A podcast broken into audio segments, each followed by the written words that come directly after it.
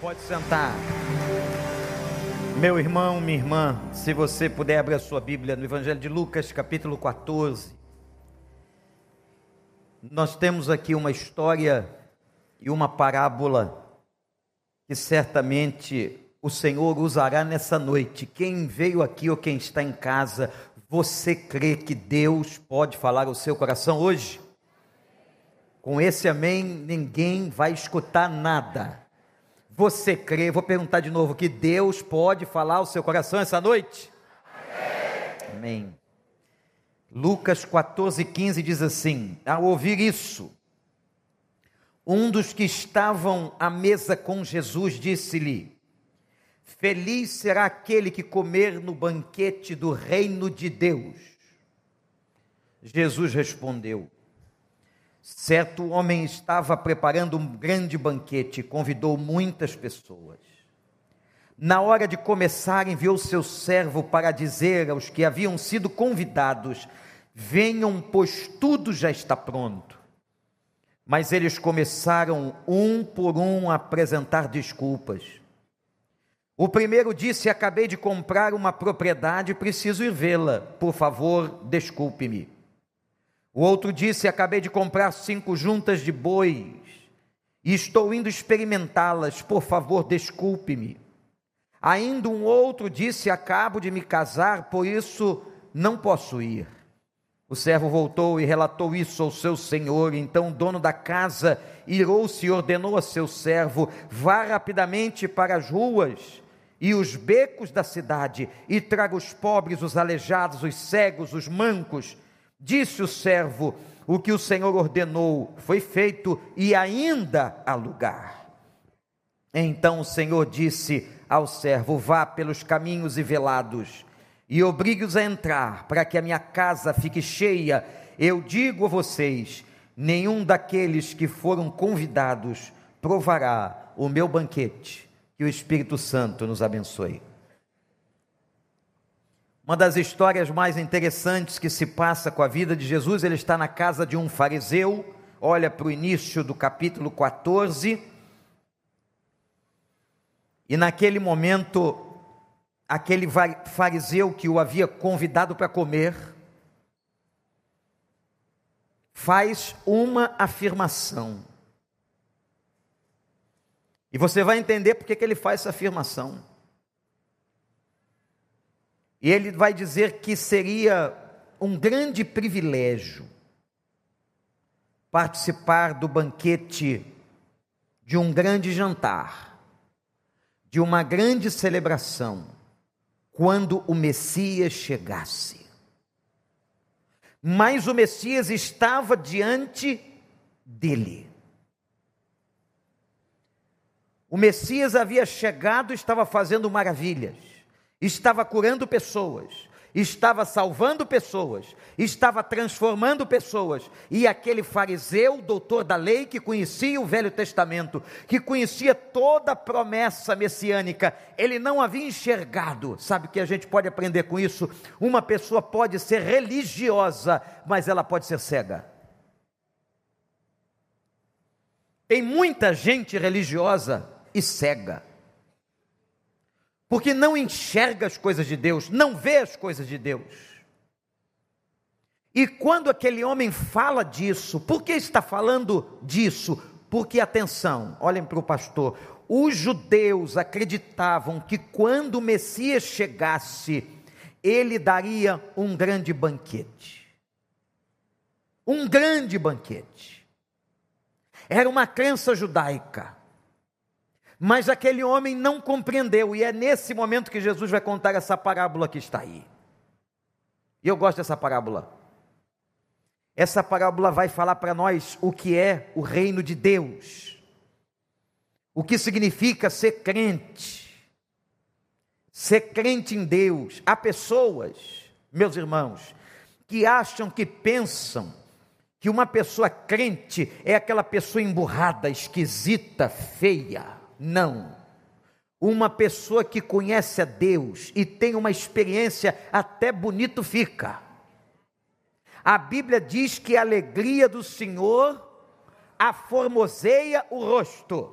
Repete comigo: a alegria do Senhor a formoseia, o espírito abatido entristece, mas a alegria que vem de cima, ela formoseia o rosto. Portanto, eu queria convidar você que está em casa aqui, olha para o seu lado, vê que pessoa graciosa tem perto de você, olha que coisa bonitinha. Você pode dar um sorriso, mesmo se não tiver dente, fica à vontade, aqui pode. Por que eu gosto dessa parábola? Porque ela fala de uma coisa que nós estamos perdendo, que a sociedade já perdeu. Vocês já observaram na rua como as pessoas estão andando raivosas, agitadas, entristecidas. O número de pessoas deprimidas, ansiosas tem crescido, e o pior que está pegando em alguns crentes dentro da igreja.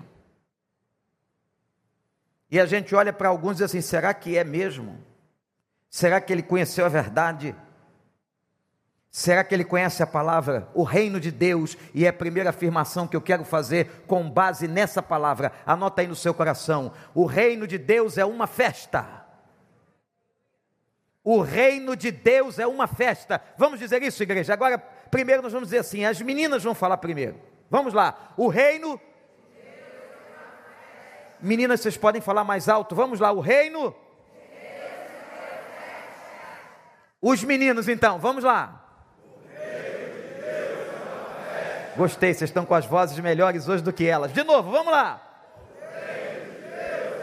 É festa, é alegria, e nós vamos entender por quê. Os judeus aguardavam pelo grande banquete messiânico, e Jesus vai contar a parábola e dizer na palavra o seguinte, que esse reino que eles estavam aguardando é comparado por um grande banquete, um grande jantar. Quando você vai num jantar, quando você vai numa festa, uma das coisas mais gostosas é comer com alguém que a gente gosta, não é não? É marcar aquele encontro, que seja às vezes um cafezinho. Você está sem grana, não tem problema, chama para tomar um cafezinho, e se você tiver audácia espiritual, diz: ele paga para mim. Mas compartilhar um cafezinho, um almoço, uma janta. O Senhor está dizendo que aquela imagem do banquete é uma imagem de festa. O Evangelho gera uma incomparável alegria. Nós não somos isso que muita gente diz e que muita gente fala, distorcendo o Evangelho. Não, quem conhece o Evangelho gera incomparável alegria. Amém, igreja do Senhor? É uma alegria capaz de permanecer no meio do sofrimento. Você está sofrendo, você está com dor, você está em crise, você está sem grana, você está passando uma luta, mas você conhece um Deus, um Senhor que tem abençoado você, acompanhado você, sustentado você, livrado você, e Ele continuará fazendo tudo que já fez, porque Ele, como nós cantamos aqui, Ele é fiel. Ele é fiel.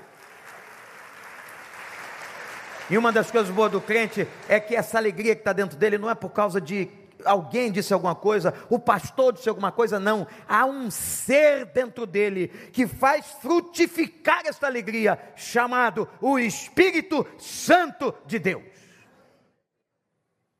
Quando você lê os frutos, ou o fruto do Espírito Santo em Gálatas 5, uma das áreas que ele faz ramificar e abençoar é a alegria. E aqui eu começo a entender a vida cristã de uma outra maneira. A vida cristã não pode, e nós não podemos nos conformar com a tristeza, com a melancolia, com a dor. Se isso está acontecendo com você, você está com a visão enviesada, está com a visão torta, está com a visão errada, não está olhando para Ele. Você tem que olhar para Ele, através dEle, olhar a sua vida através dEle, os seus problemas através dEle, a sua enfermidade através dEle, a crise financeira através dEle, e quando você olhar a vida através dEle, isso trará a você alegria. Quem aqui tem mais de 30 anos de igreja? Levanta a mão, vamos ver aqui. Olha, tem muita gente nova, mas tem muita gente experiente, hein? Muita gente. Lá no passado, tinha uma canção, cadê o Tuta? Cadê a Maria? Que o crente cantava, Maria. Puxa aqui que eu não tenho essa ousadia que o Clóvis tem, de ficar cantando. Já mandei desligar o microfone dele várias vezes. Mas a Maria canta melhor que o Clóvis, vocês não acham? E eu não sei nem se a Maria conhece, que um canto que diz assim: a alegria do Senhor a nossa força é. Cadê você, Maria? Você está com agora um espírito, virou um espírito? Ah, tu está aqui. Então fica aí mesmo, quer ficar aí, fica, minha filha. O que interessa agora é que você cante. Você conhece essa música? Já ensinou para o Fernando? Não sei se é a mesma que eu sei. Então canta. Essa alegria não vai mais sair. Essa é outra. Essa é antiga, concorda, gente? Olha, o Tuta aí, ó. Vamos ver se você sabe. Eu sei, uma pessoa com certeza sabe, pastor. Então canta. Vai para onde, irmão? Tuninha, é contigo, cara. Olha aí, olha a oportunidade em nome de Jesus. Nossa força é. Alegria do Senhor. Nossa força é. Alegria no Senhor. Nossa força é. Alegria no Senhor. Amém. Agora quem aprendeu? O dueto Maria e Tuninho está sensacional. Glória, tirando a alegria de muita gente. Mas vamos lá, que eles vão ter a segunda oportunidade aqui no nosso programa de auditório. Vamos lá, vamos de novo. E a igreja canta junto com eles, hein? Agora você já aprendeu. Alegria no Senhor, a nossa força é. Alegria no Senhor, a nossa força é. Alegria no Senhor, a nossa força é. Alegria sem medida Ele dá. Esqueci. Agora, tá bom, Toninho, tá bom. Tá bem, mais uns 20 anos a gente vai cantar isso, que é uma maravilha. Agora, Maria, o que acontecia depois que você cantava isso? Você lembra? Tinha uma gargalhada no meio da música. Quem se lembra? Ó, Tuta é antigo, gente, olha aí. Quem sabe faz, fica com vergonha não. De novo, vó, só rindo.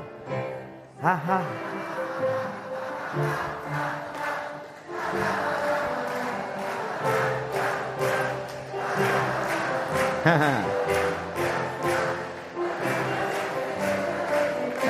Muito bem.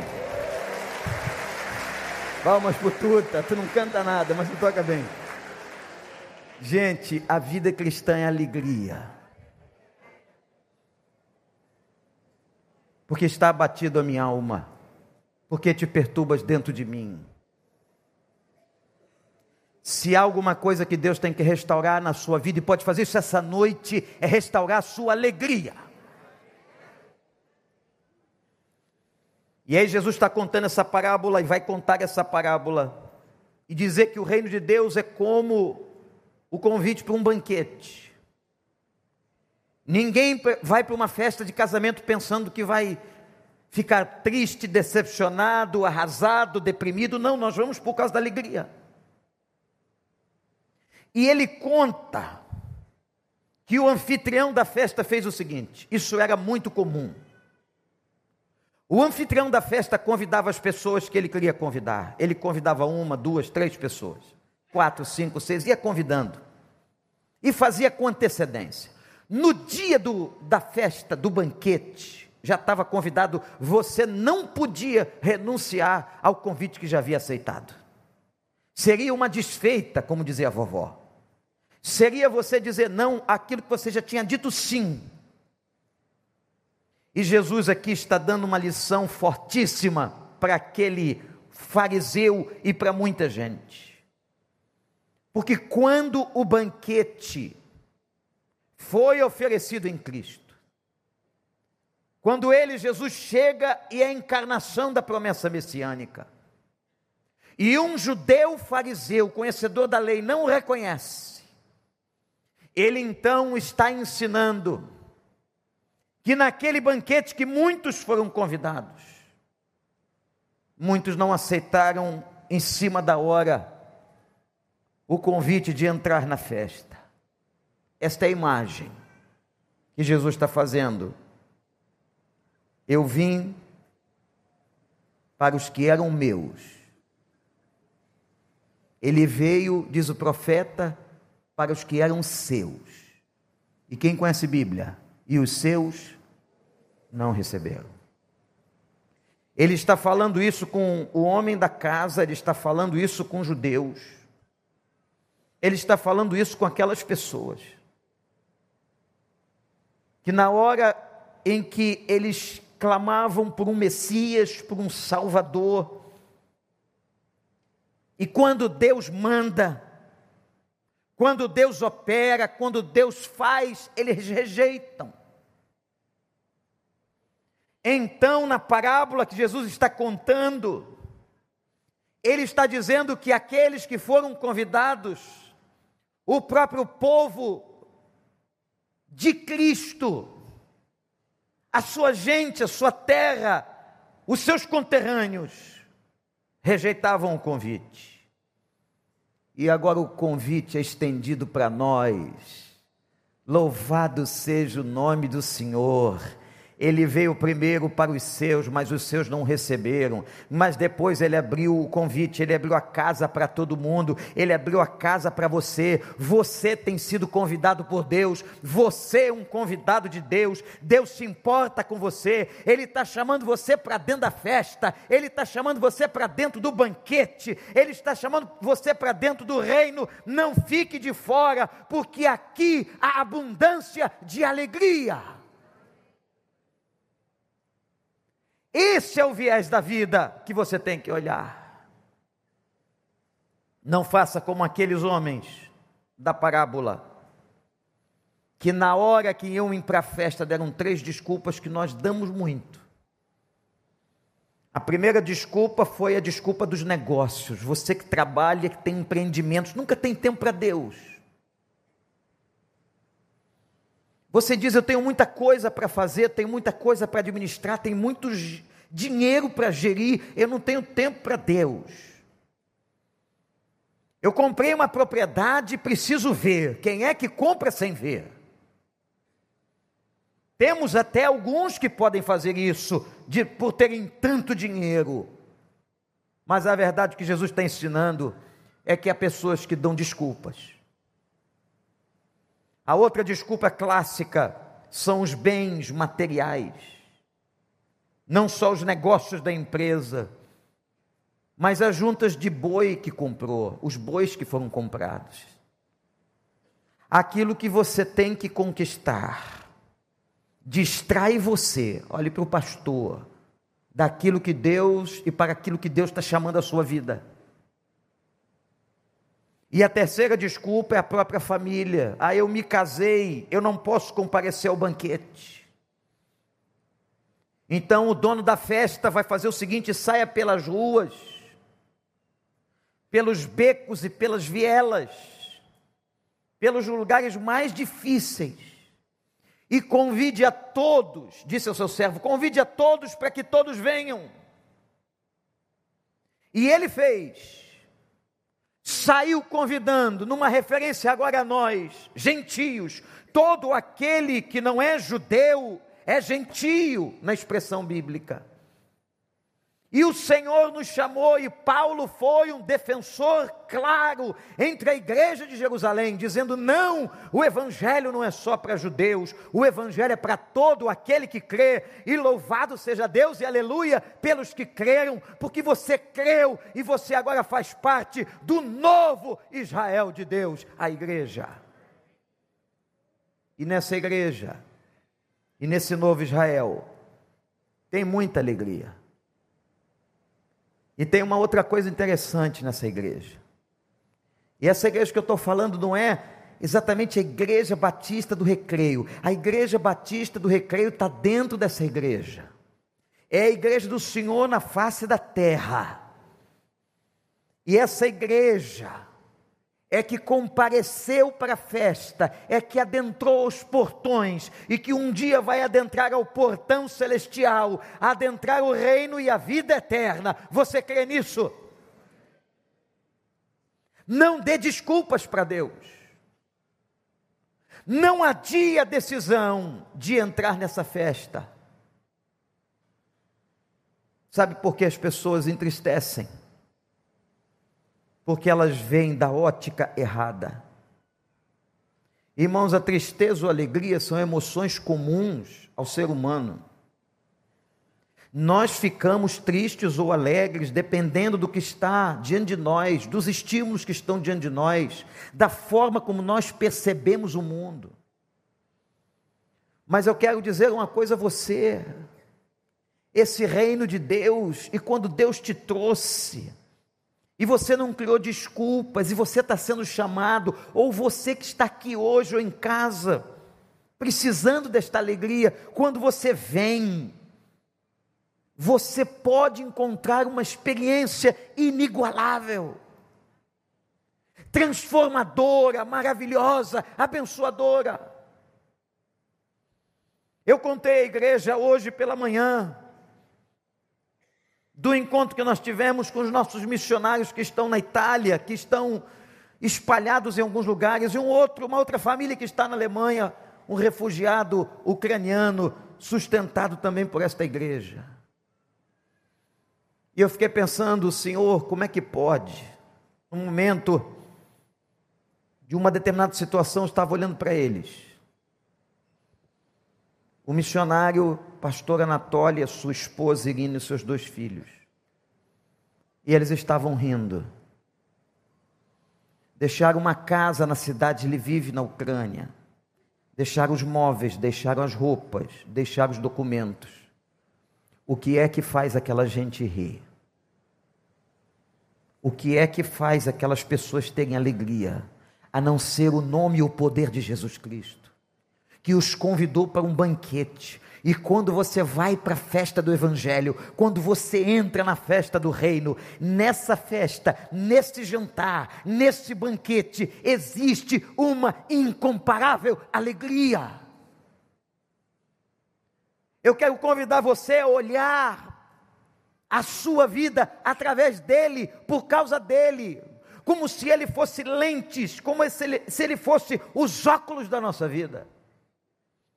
E todas as vezes que você olhar para ele, você vai sentir esta incomparável alegria. Eu sei que quando vocês entraram aqui hoje, muita gente entrou, muita gente ligou no YouTube, está cultuando conosco, no Facebook, muita gente sentiu e tem sentido alegria quando a gente está na presença de Deus, quando a gente abre o coração, quando a gente vai adorar, nós encontramos alegria, aquela alegria que estava sobre Paulo e sobre Silas, quando presos à meia-noite, depois de terem apanhado, sido humilhados o dia inteiro, eles sentem uma alegria. De onde vem aquela alegria, senão do Espírito Santo? Por que você não entendeu ainda que a festa da vida cristã é alegria, que a vida cristã é isso? Eu tenho certeza que se eu pegasse o microfone e saísse pelas cadeiras da igreja, eu sei que todo mundo aqui tem problema, tem pessoas que pensam no seu problema, mas ao invés de você pensar só no seu problema, começa a pensar só em Cristo, começa a olhar através dele, use essas lentes, e saiba de uma coisa: ele tem um futuro para você. Os planos que eu tenho para vocês são planos de vida, diz a palavra, e não de morte. Diz a profecia de Jeremias: o Senhor tem sempre algo novo para nós. Nós cantamos isso hoje. Você tem que crer nisso, olhar para a palavra, ver a palavra, confiar na palavra, ter fé na palavra, e você terá o coração inundado pela alegria do Espírito Santo que mora em você, ou que você vai convidar para morar hoje à noite. Eu já fiz, o pastor Joel e os pastores são especialistas em visitarem pessoas no hospital, eu já fiz visitas assim, e quando a gente chega em alguns lugares, em vez da gente levar o consolo, a gente que sai consolado. Você olha alguns sepultamentos de cristãos e você sai consolado. Mas que isso que o turma canta no enterro? É porque para nós aquele enterro não é o fim, e aquilo não é a morte, é a hora em que ela passou da morte para a vida eterna, ela adentrou ao reino de Deus, ela está com Cristo, e agora não há mais doença, não há mais sofrimento, não tem mais lágrimas, o Senhor enxuga dos olhos as lágrimas, e dá a ela uma vida nova e eterna. glorifica o Senhor. Eu queria que você saísse daqui hoje com o coração incendiado de alegria, que você entendesse, você foi para uma grande festa, e aqui, quando o servo voltou, conta a parábola de Jesus, quando ele volta, dizendo, olha, eu já convidei todo mundo, e todo mundo já aceitou, aquela gente dos becos, das vielas, das ruas, mas ainda há lugar, esse lugar é seu, esse lugar é para você que ainda não aceitou o Evangelho, esse lugar é para você que ainda não aceitou a Cristo, esse lugar é para você que tem uma vida, e tem tido uma vida triste, ruim, difícil, de dores, esse Evangelho é para você, esse lugar é para você, ainda há lugar, ainda há lugar nessa noite, é contigo que Ele está falando. Você quer coisa pior do que ser rejeitado na festa? Quem aqui que já foi penetra? Não, não levanta a mão não, porque ser penetra é uma vergonha, não é? Mas vamos colocar de outra maneira para ficar diferente, o pecado fica até menor. Quando a gente era adolescente, e a gente não era convidado para uma festa, você não ficava triste? Aquela pessoa que era amiga, que estava perto de você, que você conhecia há tantos anos, ela não te convidou para a festa, e você ficava abatido, porque todo mundo da rua foi, e você não foi.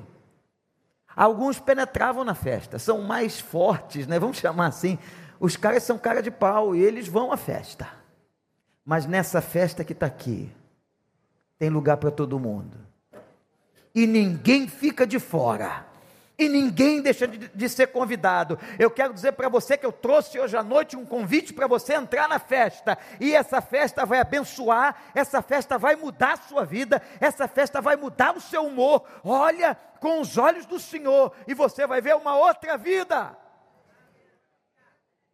Sai disso.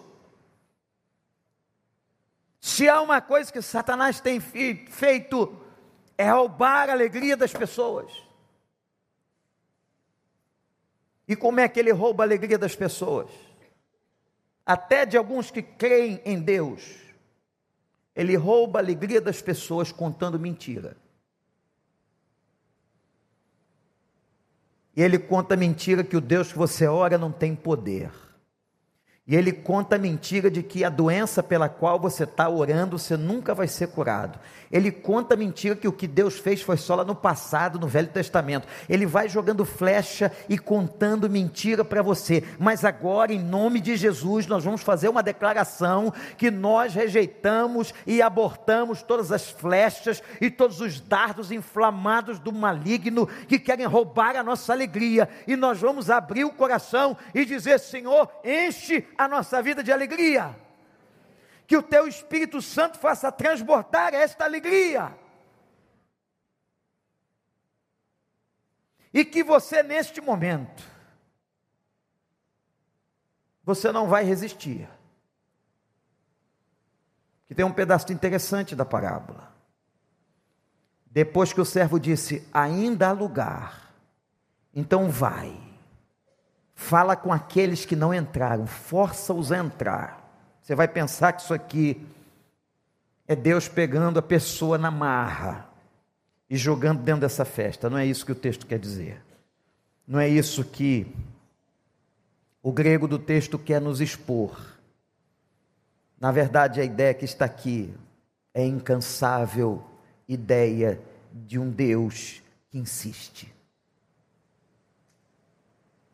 Até com a igreja, ele diz assim, esse texto não foi feito para gente não crente, atenção, esse texto está escrito para uma igreja, no Apocalipse, eu estou à porta e bato, se alguém abre a porta, se alguém está ouvindo as batidas e abre a porta, eu entro na sua vida, eu entro na sua casa e faço um banquete com ele. Olha a ideia do banquete de novo, da festa de novo, e eu vou cear com ele, e ele vai cear comigo, eu vou me alegrar com ele, e ele vai se alegrar comigo. Deus está aqui nessa noite, e ele quer se alegrar com você, ele quer fazer com que você veja a vida de um outro viés, de uma uma outra forma e encher o teu coração de alegria.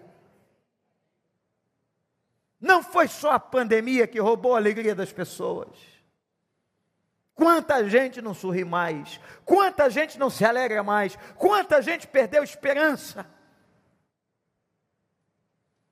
E às vezes tem pessoas assim no meio de nós, no meio de muitos que se dizem crentes.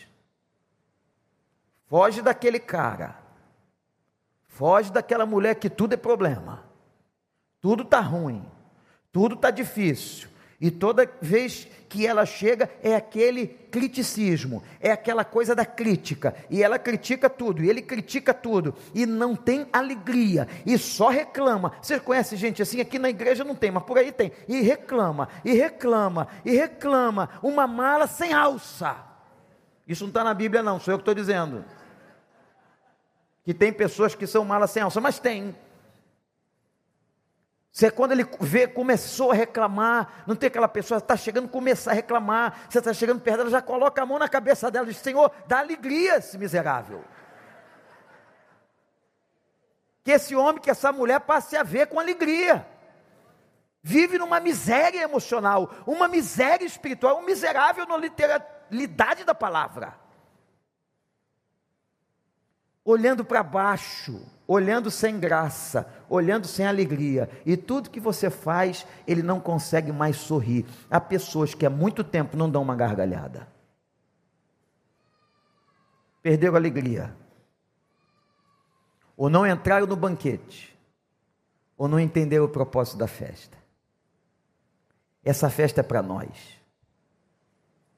essa festa é para você. Quando você passar a olhar o Evangelho através da ótica desse texto, você vai ver a vida diferente, e você vai entender que os problemas e as provações pelas quais passamos, como diz a palavra de Deus, não podem ser comparadas, pastor Rogério, com a glória que nos será revelada.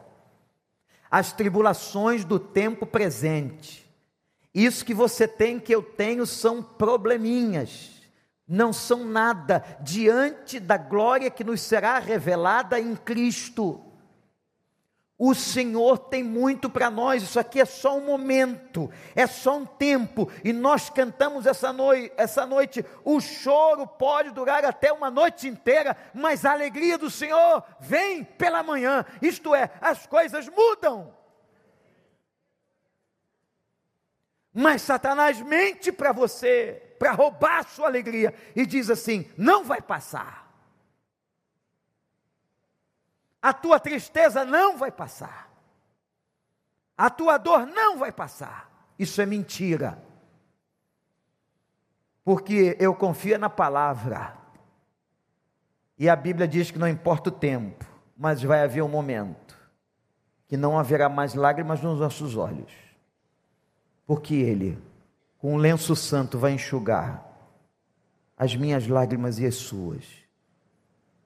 As aflições do tempo presente não podem ser comparadas com a glória que nos será revelada. Vem para a festa, vem para o banquete, sai daí.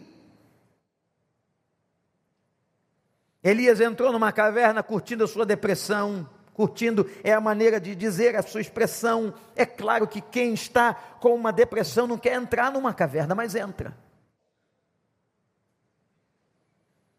Estudando a vida de Elias, e se você pegar o DSM-5, Manual de Psiquiatria, e você tem ali pelo menos algumas características que um psiquiatra é capaz de identificar uma pessoa deprimida. Uma vez pregando, estudando esse texto com pastores, naquela mensagem eu apontei que Elias tinha 7 características que o manual apresenta sobre depressão. Elias sentiu anedonia, não tinha prazer. Elias teve iniciativas suicidas, ele pede a Deus para morrer. Elias tem alteração no sono, e nesse caso ele dorme demais, em outros casos as pessoas não dormem. Ele tem alteração de apetite, só aqui eu já mencionei 4. ele vai evidenciando, com pelo menos 7, que ele está em depressão lá dentro da caverna, e agora o Senhor se apresenta para ele, e o que Deus está dizendo em outras palavras é o seguinte: Elias, Elias, eu não te quero aí, eu tenho um banquete de alegria para você, eu tenho um ministério para você, eu chamei você, eu te capacitei, então sai. Por que Deus não entrou lá? E como no caso da parábola, Deus respeita a nossa vontade. Como foi dito aqui, o Senhor respeita as leis que criou, e Ele deu arbítrio ao homem. Mas Deus chega na porta daquela caverna e diz: Elias, sai para fora. Era ele que tinha que, triste, abatido, se levantar e ir para a porta. E foi através de uma brisa suave, porque naquele momento depressivo e caído, o barulho incomodaria, o terremoto incomodaria, o barulho incomodaria, mas quando Deus expressa a sua presença numa brisa suave, ele então escuta a voz de Deus. Eu quero dizer a você, se você hoje está passando por um processo depressivo, que Deus hoje se apresenta em nome de Jesus na porta da tua caverna, e Ele está exalando uma brisa para que você sinta no rosto o amor dEle, o cuidado dEle, a bênção dEle. E Ele às vezes nos levanta anjos, porque uma pessoa em profunda tristeza, tem horas que ela não quer ver ninguém, ela não fala com ninguém, e quando Elias estava assim, ele manda os anjos para que o servissem. Como Deus é bom! Os anjos do Senhor têm um ministério, são mensageiros de Deus, e eles estão a serviço de Deus. E deixa eu dizer uma coisa para você, olha e guarda, isso é Bíblia: os anjos do Senhor acampam-se ao redor daqueles que o temem, aqueles que os temem, e os livra. Você acredita nisso? Que Ele está agora colocando ao teu redor, e você não vai para casa sozinho. Eu quero convidar você a fazer uma festa no carro. Eu não sei quantos vão voltar sozinhos para casa. Tem gente que veio sozinha e vai voltar sozinha. Você não vai voltar sozinho, não. Você vai fazer uma festa que o motorista que está passando vai passar do seu lado, não vai entender nada. Você bota um louvor bem alto, para com essa melancolia e começa a cantar: o meu Deus é fiel, o meu Deus é bom. Tudo que a gente cantou aqui hoje, canta de novo, bota no YouTube, vai estar lá, e você glorifica a Deus, e você agradece a Deus, e diz assim: eu sou mais do que vencedor em Cristo Jesus, eu fui chamado para a festa, eu entrei na festa, e nessa festa, a partir dessa festa, eu posso todas as coisas. Entra nessa festa de vez.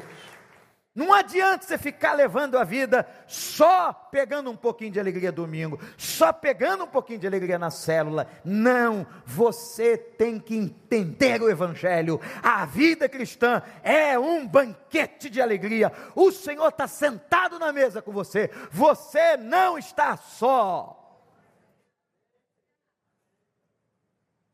Você vai fazer uma entrevista amanhã, ele vai com você. Você está no carro dirigindo, ele vai com você. Por isso você tem que ter toda a reverência, todo o respeito. E não adianta fazer besteira que ele está ali, não adianta mandar ele sair do carro, ele não sai. Você pode até fazer a besteira que for, mas ele está ali com você. Ele ama você, ele cuida de você. Em todo momento, amanhã no seu trabalho, ele vai estar com você. Quando ninguém da tua família estiver perto, ele vai estar com você. Ele disse o seguinte: eu vou estar com vocês todos os dias. É todo dia, então todo dia é dia de festa, todo dia, Guga, anota isso no seu coração, todo dia é dia de festa, todo dia é dia de alegria. Aí vem a tristeza, vem um diagnóstico, vem um problema na família, vem sim, mas a alegria do Senhor vai trazendo força, força, força, e você vai se fortalecendo no Senhor. Fortalecei-vos no Senhor e na força do seu poder. No seu poder a força. Não sou eu que dou força para você, não é a igreja que dá força para você. Quem fortalece teus músculos espirituais é o Senhor. Ele fez com que aquele aleijado sem alegria da porta do templo ficasse em pé. E sabe uma das coisas que ele fez de forma maravilhosa? Ele fez a musculatura de um aleijado de mais de 40 anos ficar firme. A Bíblia diz: os seus pés, seus tendões, o seu corpo ficou firme, firme, firme, como não podia ser, mas é um milagre de Deus, é a bênção de Deus, e o homem ficou em pé. E você sabe, uma pessoa que recebe a Cristo, a primeira coisa que ela faz quando ela recebe essa alegria, ele não volta para casa, ele entra no templo para adorar. Quando a gente experimenta a alegria do Senhor, que é a nossa força, a primeira coisa que a gente quer fazer é adorar a Deus. Quando a gente chega na igreja ou em casa e coloca um louvor ou aqui, você pode adorar a Deus através de uma oração, de uma frase, sozinho, em congregação, mas é tão bom, que o louvor, ele tem um poder extraordinário. No meio do louvor, Deus habita. O que é que tem nisso? Nessas 7 notas que Deus criou na sua arte, Deus é o maior e o mais significativo artista da história, e Ele cria as 7 notas musicais, e através de uma harmonia, Ele faz sair som, e um som que traz paz. Eu me lembro de uma experiência muito interessante. Eu estava com um amigo pastor visitando a Coreia. E numa hora nós nos separamos do grupo, o grupo foi para um lado, a gente foi para o outro. E ele era um sujeito muito especial. Ele era um todo amor, um negão de 2 metros de altura. E ele estava com a roupa preta, um capuz na cabeça, e eu também. Eu estava igualzinho a ele. Nós tínhamos uma diferença apenas de andar. Ele tinha um andar a mais. E estava tão frio, que nós entramos num banco de Seul. Rapidamente a polícia veio e perguntar o que a dupla queria dentro do banco. E a gente dizendo: não, é só cold, é só frio, é só frio. E a polícia diz a verdade. Eu vi que o negócio começou a ficar esquisito. Com toda a cordialidade, pareciam os nossos policiais nos levaram e convidaram para tomar um coffee. E perguntaram: vocês vieram aqui para roubar o banco? Não. Aí Mauro disse assim: vamos sair daqui? Pediu licença, saímos, e tinha um shoppingzinho do lado. Falei: cara, você vai inventar mais o quê? A gente já foi quase preso. Quase que o frio, é melhor sentir frio, estava 2 graus, do que ficar preso aqui na Coreia. A gente veio para cá para outra coisa. Entramos. Quando nós entramos, nós ouvimos, Tuta, um pessoal cantando em coreano. Você vai cantar coreano? Também não canta nada, hein? E os caras estavam cantando um hino. Tu és fiel, Senhor. Lembra do hino 25? Antigo, maravilhoso. A gente não entendia uma palavra de coreano, mas a gente ouviu a junção daquela melodia, daquelas notas, e nós fomos seguindo o som. Quando nós chegamos, tinham 2 coreanos atrás do balcão. Eles estavam cantando. Um rapaz magrinho, com as lágrimas descendo. Aí ele falava um pouquinho de inglês, falou com a gente, disse assim: Todo dia a gente tem uma hora de almoço, mas a gente resolve, ao invés de almoçar, pedimos ao nosso chefe para nós fazermos um culto, nós dois, e nós começamos a agradecer a Deus. E um deles disse assim: eu perdi a minha esposa, uma doença gravíssima levou a sua vida, mas ele estava cantando no meio daquela cidade que passara um grande avivamento: tu és fiel, Senhor. Como é que pode uma gente como essa ter alegria? É só o poder do Espírito Santo. É só o Espírito Santo que traz alegria no coração, no rosto do Anatólia, da Irina, do Fábio, dos missionários do campo, do Humberto, que viveu 13 anos, 14 anos com Eli e seus filhos no Senegal, na África. Como ficar e sentir alegria diante de tanta necessidade, tanta miséria, tanto sofrimento? Essa alegria vem do Senhor. Mude a tua visão. Saia daqui hoje com uma nova ótica, que o nosso Deus convidou você para um banquete de alegria, um banquete de alegria, e Ele é fiel. Você não vai sair daqui do mesmo jeito que entrou, não. Que ninguém comparece à presença de Deus e sai do mesmo jeito, ninguém. Que quando nós estamos na presença de Deus, há abundância de alegria. Então, mesmo que você esteja hoje cheio de problema, eu não sei quais são, você vai entrar para essa festa. E foi isso que Jesus estava falando para aquele fariseu religioso, mas que não entendia nada. Olha, teve gente como você que rejeitou o convite, mas muita gente foi convidada, os mancos, os aleijados, os fracos. Ele está se referindo a mim e a você. E eles vieram, e a minha casa se encheu de alegria. Isso é o reino de Deus. Você pode ficar em pé? Feche seus olhos agora, ouvindo primeiro essa melodia. Depois a gente vai voltar a cantar a música do Kleber, que fala do choro que dura uma noite. Mas agora eu quero que você feche os seus olhos e que você possa orar e agradecer ao Senhor a alegria que te dá força. Você vai sair daqui hoje e pedir a esse Espírito Santo que faça frutificar a tua alegria.